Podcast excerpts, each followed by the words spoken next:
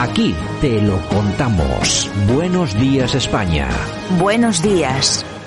En cuanto a que nosotros deseamos la fortaleza de los partidos que tienen que formar parte de la alternativa, lo decimos con absoluta franqueza. Pero sobre todo lo que deseamos es que los electores que compartan esos programas puedan votar a sus partidos. No queremos que nos voten a nosotros con la nariz tapada. No creemos que haya españoles que sin confiar en Vox, sin tener claro cuál es nuestro programa, gustándoles poco, se vean obligados a votarnos. Creemos que eso no es bueno para la democracia. En cuanto al hecho de que dos o tres fuerzas políticas puedan formar parte de la alternativa, lo hemos demostrado en Andalucía, lo hemos demostrado en más sitios. Yo recuerdo perfectamente la cantinela de la división del voto como un problema, pero el Partido Popular en Andalucía, en solitario, se pasó décadas mostrando impotencia para expulsar a los socialistas del poder. No pudo hacerlo cuando eran dos fuerzas políticas, PP y Ciudadanos. Finalmente tres fuerzas políticas pudieron hacerlo, porque hay muchos electores que van de la izquierda a la derecha o que no tienen esas categorías. Hay muchos electores que no habían votado nunca, que eran jóvenes. Hay muchos electores que estaban instalados en la abstención. Y Vox se dirige a todos los españoles sin distinción. A nosotros nos están votando españoles de todos los lugares. Hemos mostrado en estas elecciones en Castilla y León cómo nuestra fuerza en los pueblos más pequeños, en los pueblos intermedios y en las ciudades es similar. Nos están votando eh, personas que habían votado a todos los partidos, y yo creo que esa es nuestra gran contribución a la alternativa y por lo tanto no apelaremos al voto útil para expulsar a Pedro Sánchez. Bueno, pues este señor que nos ha regalado un minuto cuarenta de intervención es el señor Santi Abascal. Tengo que decir que eh, me sorprende muchísimo esta declaración porque es que hacía mucho tiempo que no teníamos un señor político que tuviera, pues bueno, la altura de miras necesaria para trabajar y para desempeñarse en esto del escenario político en España. Yo creo que esta intervención del señor eh, Abascal le deja en muy buen lugar a él y a Vox, sobre todo el silencio que están eh, manteniendo con toda la crisis del PP. Efectivamente. Y que no estén aprovechando, de hecho, lo acaba de decir, en absoluto esta crisis. Ellos están esperando a que se recupere el PP porque saben, son conscientes de que van a ser necesarios unos y otros para poder eh, llegar al gobierno y hacer lo que tengan que hacer. Bueno, me parece, la verdad, me ha sorprendido positivamente. No, ha estado, ha estado muy bien, ha estado muy bien. Pero bueno, el PP no necesita a nadie que le haga daño, se están haciendo ellos mismos. Sí, no, ellos ellos saben pegarse tiros en los pies. Vamos, vamos. ellos ellos solo Cuerpo a tierra que vienen los nuestros. Ya te digo, que viene fuego amigo que decía. fuego amigo que vienen los nuestros. Ay, señor, buenos días España.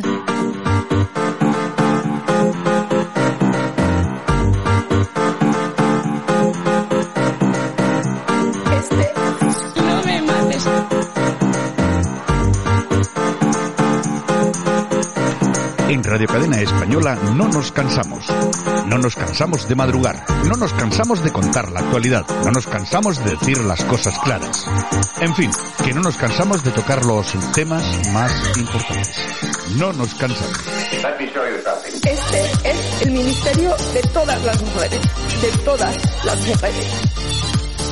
Bueno, pues aquí estamos un día más. Eh, nos, después de haber estado un ratito con el profesor Sergio Fernández Riquelme, nos, nos adentramos en lo que va a ser la prensa digital. También, lógicamente, tenemos un espacio para las efemérides, el precio justo, que es ese disgusto monetario de cada día que nos da aquí Yolanda C. Y, por supuesto, en esta sección contamos con la propia, con la misma doña propia, eh, yo misma, C. Yo misma, yo misma, yo misma. Buenos días. Mira que no despilfarran pasta en el precio justo, ¿eh? O sea, telita. Oye, algún día teníamos que hacer un recuento, un recuento calculadora en mano, ¿no? Del, último año. Vamos a ¿cuánto, ¿Cuánto dinero se han gastado esos últimos Nos llevamos un disgusto, nosotros y nuestros oyentes. Claro, es que las cifras que vamos dando poco a poco, bueno, son 20 millones, perdón, 500.000, pero claro, después de un año igual son, yo qué sé, 2.000 millones de euros. Muchísimo dinero, muchísimo dinero, o sea, impresionante. Bueno, y nuestro amigo el siniestro Carromero, que no ha comparecido para aclarar el supuesto espionaje a Ayuso. Pero bueno, eso lo hacen los cobardes, ¿no? Bueno, se ha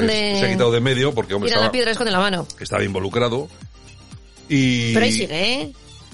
Bueno, eh, sí, está ocupando todos sus, sus cargos dentro del partido. Es que, vamos a ver, aquí cuando estamos hablando de lo que está pasando en el Partido Popular, también vamos a ver, cualquier solución que pase por solucionar y por volver a poner el, el buque, eh, pues eso, en funcionamiento, hombre, requerirá engrasar y limpiar los motores.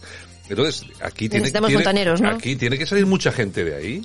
Es que tiene que salir gente que no se dedica más que a hacer el mal. Es que son gente mala. O sea, no es ya que sean, eh, mm, que no sepan hacer las cosas, que, son que, tal, que no, que no han estudiado lo suficiente para, no, no, no, es que son gente mala, que solamente se dedica a molestar, y perdón por la expresión, y a joder a, los demás. Pero bueno, los jefes no detectan esas cosas, porque se detectan fácilmente, ¿eh? Sí, los detectan, pero es que los necesitan, porque hasta ahora la, la forma de hacer las cosas pues es, eh, es utilizando a esta gente. Y así les va. Pero no solamente en el PP. No, en todos los partidos. En todos los partidos hay fontaneros, que son siempre los que hacen el, el juego sucio, donde montan todas estas operacioncitas extrañas, que cuando sale bien... Sale bien. Sale bien y se cargan al que, al que haya que cargarse, igual que se cargaron pues a tantos en el Partido Popular, eh, Cifuentes, el expresidente de la Comunidad de Madrid, no sé, no me acuerdo, mm. Garrido creo que se llamaba, Garrido. O, no sé, y Valencia, en, en, el, en, el, en el PSOE exactamente igual. Siempre son necesarios. Y hasta que estas, estas prácticas no se destierren del, de los partidos políticos. Pues seguiremos pues, teniendo pues fontaneros. seguiremos, y entonces seguiremos escuchando a Villarejo, escuchando al otro y otro de la moto. Bueno, pues es, es, lo que, es lo que hay. En fin, bueno, y Sanidad alteró las actas de los plenos del Consejo Interterritorial para ocultar su fiasco en la compra de materiales. Aquí ocultando datos siempre. Claro, Transparencia, pura transparencia. Claro, es que nos, hemos, eh, ¿verdad? Nos hemos sorprendido todos de lo que ha ocurrido en los últimos días con el hermano de la señora Ayuso, que al final se ha demostrado ser todo falso. Fíjate que yo pienso que hasta cierto punto al señor Casado lo han intoxicado. Mm, pues, Fíjate, se ha dejado intoxicar. Se ha dejado intoxicar, pero es que hemos estado hablando, resulta que al final ha cobrado esas 50.000 euros, no por comisiones, mm. sino por la gestión que ha hecho en China, es decir, por conseguir las mascarillas. Por su trabajo, vamos. Por su trabajo como comercial. Porque, vamos a ver. Los comerciales trabajan y cobran. Los, los comerciales cobran por ley. O sea, es que es así, es su trabajo. Es servir de intermediarios entre unos y otros. O sea, que es una, además, lo que ocurra en los comerciales. Todo Oye, me gustaría saber los intermediarios que ha tenido el PSOE para hacer cositas también, para traer, llevar, pues tal, cual, pues, los, pues, los, mismos, los, mismos, los mismos. Pues eso. Lo que pasa que al final se ha demostrado de que el hombre ha cobrado los 50.000 euros que habrá hecho, ha hecho una operación maja, pero que no lo ha cobrado en la comunidad, mm. lo ha cobrado por los, eh, por las operaciones que ha tenido que hacer en China para conseguir las mascarillas, ha conseguido las mascarillas cerca de 5 euros más baratas que las del gobierno, las ha conseguido cuando el gobierno era incapaz de traer mascarillas y encima, es, malo. Y encima es malo. Es que es acojonante. ¿Qué país tenemos? ¿Qué país tenemos? Bueno, y Andrea Levy, que fue la que abrió el expediente informativo Ayuso sin reunir al Comité de Derechos y Garantías. O sea, por su cuento y riesgo, sí, todo, muy, todo, muy legal. Todo Exactamente. Muy legal. Que por cierto, por cierto, ayer le entrevistaban a la salida de, de Génova y tenían los medios de comunicación le preguntaban, bueno, ¿qué, ¿cómo ha sido el tema? ¿Cómo ha quedado y tal? Y lo único que se oía es detrás la gente gritando, Casado de dimisión, Casado de dimisión. Ayuso presidenta. Yo no sé si Casado tiene claro qué es lo que, cuál va a ser el escenario en el que se va a mover a partir de ahora. Es decir, va a ser como Sánchez. Cada vez que llegues a un sitio, 100 tíos abucheándote y pidiendo que dimitas. O sea, vas Vergüenza. A, vas a tener que vivir con esa, con esa realidad. O sea, es que es eso, ¿eh? Es eso. Tal cual, tal cual. Bueno, piden la cancelación de Viva la Vida tras entrevistar a uno de los asesinos de Sandra Palo y además delante de su madre. En el programa de Emma García, el domingo, estaba la madre de Sandra Palo, que se van a cumplir 20 años de aquel fals, fatídico crimen, y resulta que entrevistan a uno de los asesinos. ¿Y qué dijo la madre? Pues imagínate, allí aguantando Aguantando mecha. Esto de Telecinco es una todo, cosa... Todo por la pasta, es increíble. Esto de, esto de Telecinco no tiene... No, vamos, es que no tiene para... Tú fíjate aquel crimen, lo que, lo que fue, bueno, sí, ¿eh? terrible, o sea, terrible. Impresionante. Pero yo, es que qué sensible. Y luego van de sensibles, van de no sé qué, que el que uno es no sé cuántos, que el otro es facha, que el otro ¿Y no llevan sé qué. al asesino?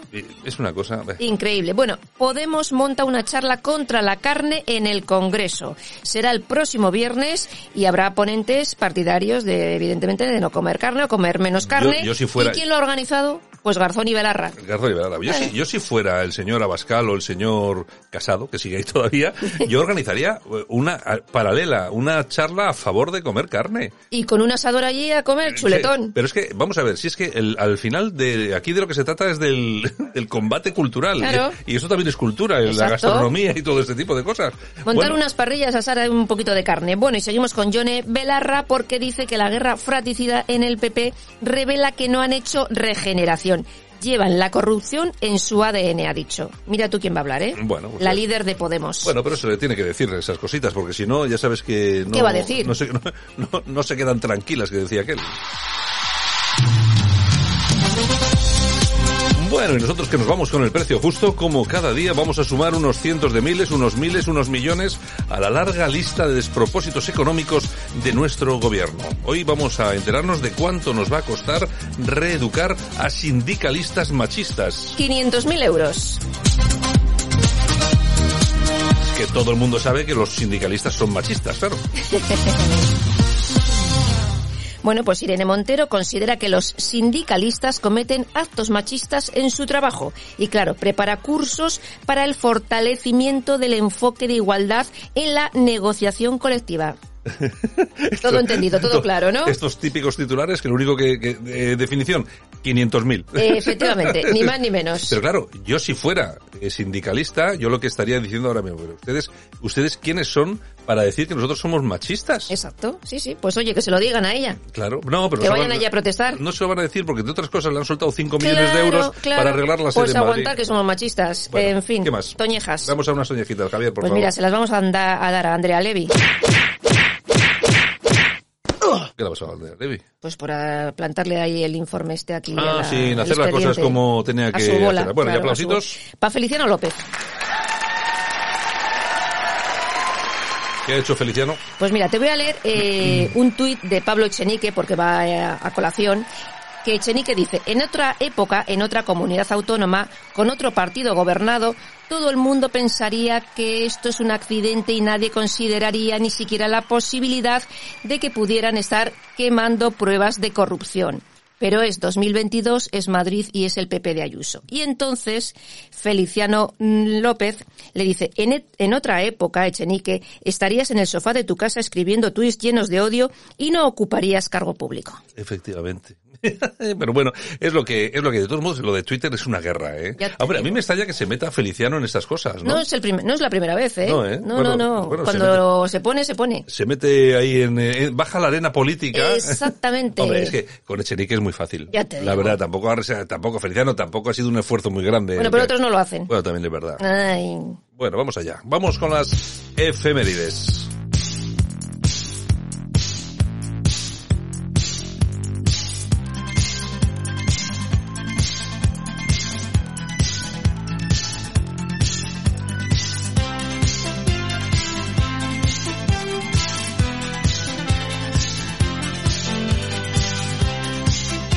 Bueno, pues son ni más ni menos que ole ole. Anda que no he bailado yo esta canción. Pues sí, no controles se llama esto. Exacto.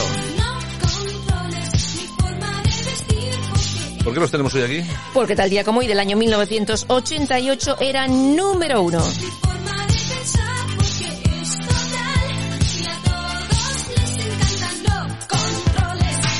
Esta es Vicky Larraz. Vicky Larraz, sí, sí, sí, sí, con Vicky Larraz en los años 80. Todos bailábamos al, al, ritmo de Vicky Larraz. Es verdad que tenía una forma de bailar así muy rara y tal, ¿no? Está, está. bueno, ¿qué más? En fin, menos mal que no hay cámaras que no me ven, no me ven. Bueno, tal día como hoy también del año 1967, en las escuelas navarras se autoriza la enseñanza del euskera. Ya ves que últimamente vengo trayendo muchas cosas de estas, ¿Qué año exactamente? 1967. 1967. Época de Franco, ¿no? Sí. Pues eso. Yo creo que sí que vivía todavía. Euskera. Sí. ¿Qué más? Tal día como hoy, también del año 1974, nace el cantante James Blunt. Y nos vamos al año 1900 porque tal día como hoy de ese año nacía Luis Buñuel. Joder, ya, 1900, Luis Buñuel, ya hace tiempo. Hace tiempo, ya cómo pasa el tiempo. 122 años. y tal día como hoy, del año 1948, nacía el locutor de radio Joaquín Luqui. ¿Te acuerdas de él? Sí, hombre, claro que sí. El pelos, el, bueno, yo creo que prácticamente el inventor de los 40 principales. Efectivamente, el gran musical, todo aquello. Bueno, era muy bueno. Toda una figura, buenísimo, buenísimo. bueno. Mm. bueno, y también tal día como hoy, pero del año 1969, nace el bailarín Joaquín Cortés. Joaquín Cortés, que yo no sé ahora qué es de él. Sigue bailando. Sí, pero es que antes ya no tiene el foco encima. Ya, pero trabaja además más en el extranjero que en España. Porque hay que recordar que este fue novio de Naomi Campbell. Efectivamente. Pues fíjate, qué, nivelazo tenía el tío. ¿eh? es, Ahora está casado, tiene hijos. Sí, yo me imagino que trabajará bastante en Japón. Porque en Japón sienten admiración por el, por el flamenco. Es increíble. De hecho, hay un montón de academias de flamenco. De Casi más que en España. Y en China también, ¿eh? En China también. Así es. Bueno, y también tal día como hoy del año 1949 nacía Niki Lauda, piloto de Fórmula 1. Bueno, el gran Niki Lauda, que todos recordarán el famoso accidente que salió por los pelos. Bueno, pues luego volvió a ganar, luego montó una línea aérea aquí en, Baleares. eh, no sé si le salió bien lo de la línea aérea, no, no lo, no lo recuerdo. Pero bueno, la verdad es que triunfó en los circuitos y también en, el, tema, también el tema empresarial, sí. Bueno, y nos vamos al año 1975 porque tal día como hoy de ese año nace la actriz Drew Barrymore. Drew Barrymore, que me, me gusta mucho, ya me gustaba cuando era pequeñita. E.T. Eh, bueno, sí, la niña de E.T. Entre, otras. Pero bueno, el, la cuestión es que mm, luego ha tenido una carrera... Ha hecho muy buenas películas. Ha hecho muy buenas películas. Es buena ¿eh? actriz, sí, sí, sí. Y además yo creo que se ha apartado de los malos caminos. Sí, porque tuvo una época dorada. Sí, así es. Bueno, y también tal día como hoy del año 1939 fallecía Antonio Machado. Antonio Machado. Don Antonio Machado. Qué buenos, qué buenos, qué buenos pues. Y bueno, y para terminar, en tal día como hoy del año 1987 fallecía el artista Andy Warhol. Bueno, otro también. que yo, otra cosa que no acabo de entender, esos cuadros les cambia los colorcitos, ahora los pone cuatro a la vez y venga, millones de euros. una cosa. Bueno, Yolanda, pues nada. Eh, bueno, pues en un rato nos vemos, ¿no? Vamos a tomarnos un pequeño descanso y, y volvemos con el corazón, ¿vale? Vale. Venga, vamos allá.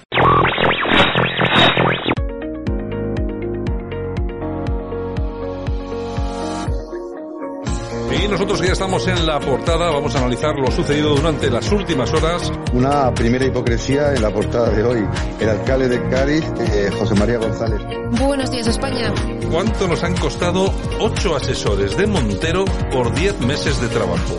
Eh, desde que empezó la pandemia y desde antes, ¿no? Tienen una obsesión con eliminar a Madrid, nos han hecho de todo. Aparte de la deriva que está cogiendo ciertos movimientos que van señalando al hombre y criminalizándolo. Hola, buenos días, saludos desde Estados Unidos. Los españoles y, y, lo de la República no lo llevamos muy bien, ¿eh? históricamente. El, el gobierno sabía la letalidad del virus y no solo la sabían y nos lo ocultaron, sino que nos lanzaron prácticamente a los leones. Es que no se puede ser más falso, fariseo, hipócrita, o sea, tiene un patrimonio entre él y la mujer de un, millón de, euros y va a Vallecas con la sudadera a hacer el paripé, y es como, mira, era ridículo. El Frente Nacional, la mayor parte de la gente que vota al Frente Nacional en Francia son obreros y empleados. Bueno, la Agenda 2030 digamos que es la seña de identidad principal del movimiento globalizador que parece que es el más fuerte ahora mismo en lo que conocemos como, como el mundo occidental. Que los españoles de, bien puedan protegerse y defenderse en, en su morada o en su negocio. Radio Cadena. Hola a todos, soy Yolanda C. Hola, soy Daniel Brian García Padilla. Hola, soy Carmen López. Hola, soy el coronel Enrique de Vivero. Hola, soy Santiago Casero. Hola, soy Javier Muñoz. Hola, soy Debbie Rodríguez. Hola, soy Hanan Serruk. Hola, soy Almudena Gómez de Cecilia. Hola, soy Beatriz Araujo. Hola, soy Sergio Fernández Reguerme. Hola, soy Cipri Pernas. Hola, soy Silvia Raposo. Y yo soy Santiago Fontella. Y Buenos Días España lo haces tú. Únete a mi ritmo, el ritmo del amor.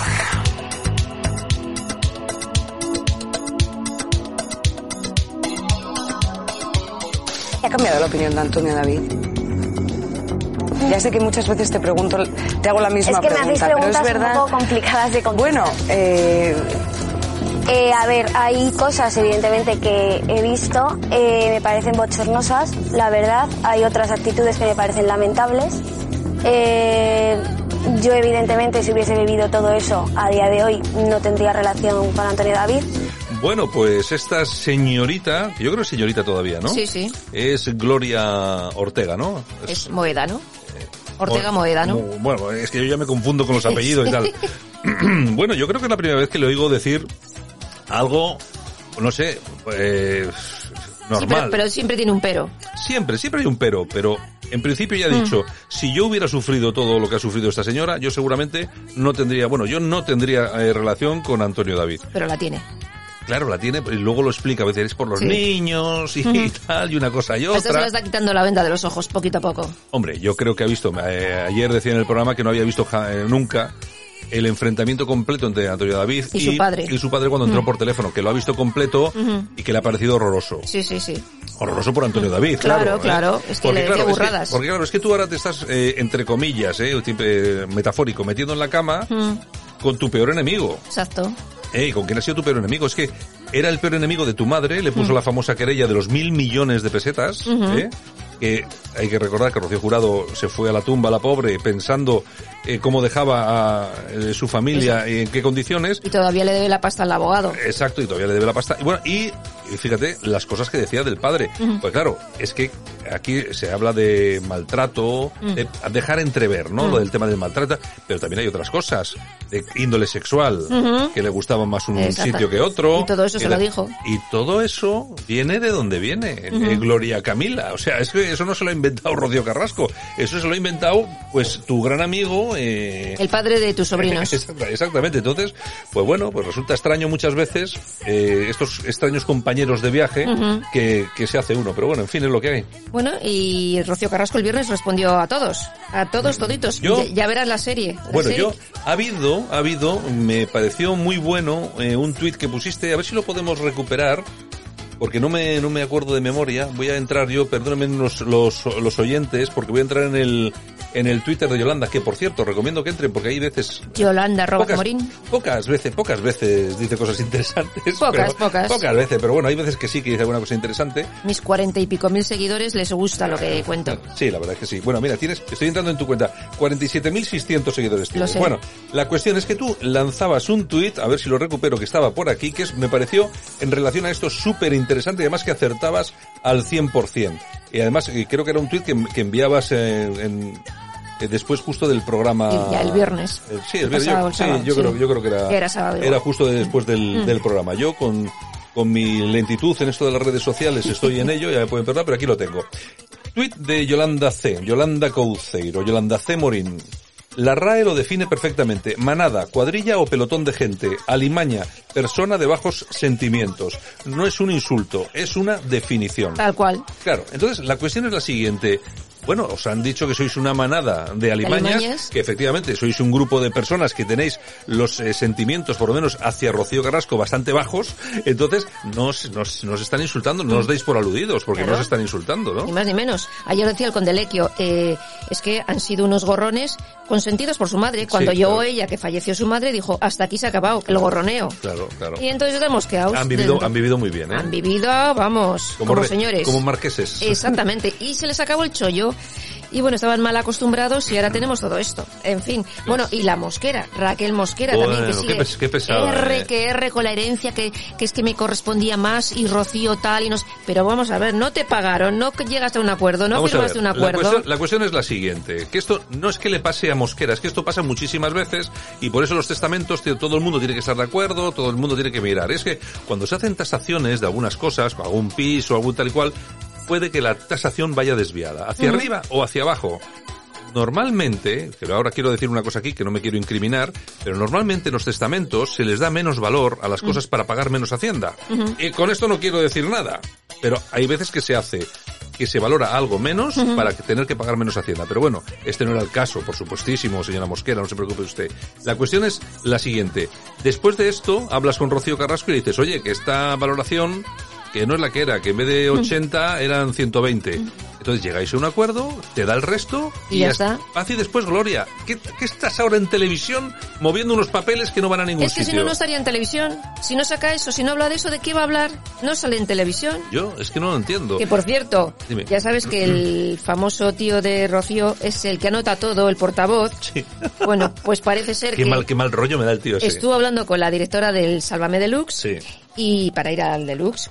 Y dice que él necesita dos programas. Claro, cada programa empieza a las 10 de la noche y acaba a las 2 de la mañana. Sí. Tú fíjate lo que tendrá que hablar en dos programas con todas esas horas. Sí. Y su caché dijo que tenía que ser el doble del de Amador, porque sabe el doble de cosas. Aquí el personaje. Pero tú fíjate, este tío que va vendiendo, yo no sé, nuestros oyentes que están escuchándonos ahora seguramente lo habrán visto, va vendiendo, es el listo de la familia, va vendiendo que lo apunta todo y tal y cual. Entra en el programa con Rocío Carrasco ya no se acordaba de que había declarado en la rota lo, de, las famosas tetas. Ya no controlaba ahí, pues no sabía. Pues, es que, ¿a qué entras? ¿A hacer el ridículo? Solo apuntaba el dinero que tenía su cuñada. Bueno, aquí se le ocurre presentarse en el despacho del abogado el, para ir al tema de la herencia y el tío con la libreta con todos los bienes apuntados de la, de la difunta. Pero si no eran de él, cara dura. si cara es que, dura. Si es que si os, a vosotros os dejó por tener un detalle, no os quejéis de nada. Es como si mañana a mí viene mi tía y les dejó bien, ¿eh? Viene mi tía y me dice, oye, eh, el testamento, mira Santi, que te han dejado aquí eh, 10.000 euros. Encima vas y le dices, oye, dame 15.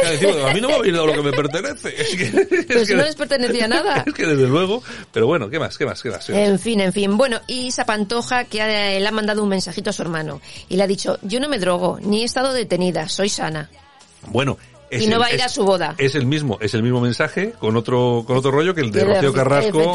es lo mismo. Exactamente, o sea, ahora están de moda, ¿qué le vamos a decir? Bueno, y Enrique Ponce... Pero bueno, pero es que claro, es que no puedes, eh, lo que no puedes hacer es meterte con la gente cuando tú tienes una serie de problemas en la mochila que son claro, cojonudos. Claro, ni más ni menos. ¿Qué más? Bueno, Enrique Ponce que alquila su finca La Cetrina para bodas por 5.000 euros al día. O sea que si quiere usted celebrar su boda allí en Navas de San Juan. No es caro, ¿eh? ¿5.000? Para una boda no es caro 5.000 euros. Ahí está. Eh, y además yo me imagino que el sitio será muy chulo, ¿no? la finca es, eh, yo la he visto en la revista cuando la ha sacado y está muy bien. Bueno, pues es que no me parece caro 5.000 euros. Porque es un día es un día muy especial. En las bodas eh, se gasta... Si es como la de la pantojita, se casa en los cuatro meses. Sale carísimo. Sale carísimo. Bueno, ¿qué más? Ay, bueno, y tenemos también a Brad Pitt que demanda a Angelina Jolie por vender su parte del viñedo francés en el que se casaron. Lo vende sin su permiso y la ha demandado. Bueno, pues eh, los líos de, de, siempre. Estos dos que mal ha acabado, ¿verdad? Muy mal, muy mal, muy mal. Ahí están a la gresca todavía, ¿eh? y llevan tiempo ya separados, sí, ¿eh? y andan ahí con la pasta por lo de parto. Que fíjate tú, son los, dos, son, son, los dos multimillonarios. Cada uno tiene 20 casas, 20 yates, 20 coches, eh, seis hijos, porque la verdad es que tienen un montón pues de hijos adoptados. Como el clan de los eh, Ortega Moedano, tal. No se conforman. Bueno, siguen, siguen, siguen. Bueno, y otro que se separa. Vicky Martín Berrocal y Joao Viegas Soares. Llevan tres años juntos y... Pero estaban casados. No, no, no estaban casados. estaban ennoviados. Exactamente, estaban ennoviados y se han separado. Bueno, ¿la Vicky que sigue con lo de los vestidos eh, flamencos y eso? Sí, sigue con todo su trabajo, sí, sí, sí. Y además eso funciona, además que son vestidos carísimos, ¿no? Carísimos y bonitos. Y bonitos. Sí, señor, sí, señor. Bueno, bueno. Pues nada, ¿qué más? Pues esto ha sido todo por hoy. ¿Qué me estás diciendo? ¿Hemos acabado ya? Sí, ayer me dejaste sin voz y hoy con voz. Ya has, visto, ya has visto que hoy te he dejado decir lo que quieras. te digo. E incluso todos nuestros oyentes son testigos que le estoy diciendo, cuenta algo más si quieres. Cuenta algo más. Cuenta Un, algo dos, más. tres. o sea, fíjate, para que te quejes, ¿eh? Para que te quejes. Bueno, vámonos, ala, Javier. Ala, ala. Vamos, Javier, que aquí ya veo que no hay, en el pozo no quedan más noticias del corazón. bueno, pues venga, nos vamos cogiendo las maletas y nos vamos. Vale, pues hasta mañana. Entonces, un besito muy grande a todos.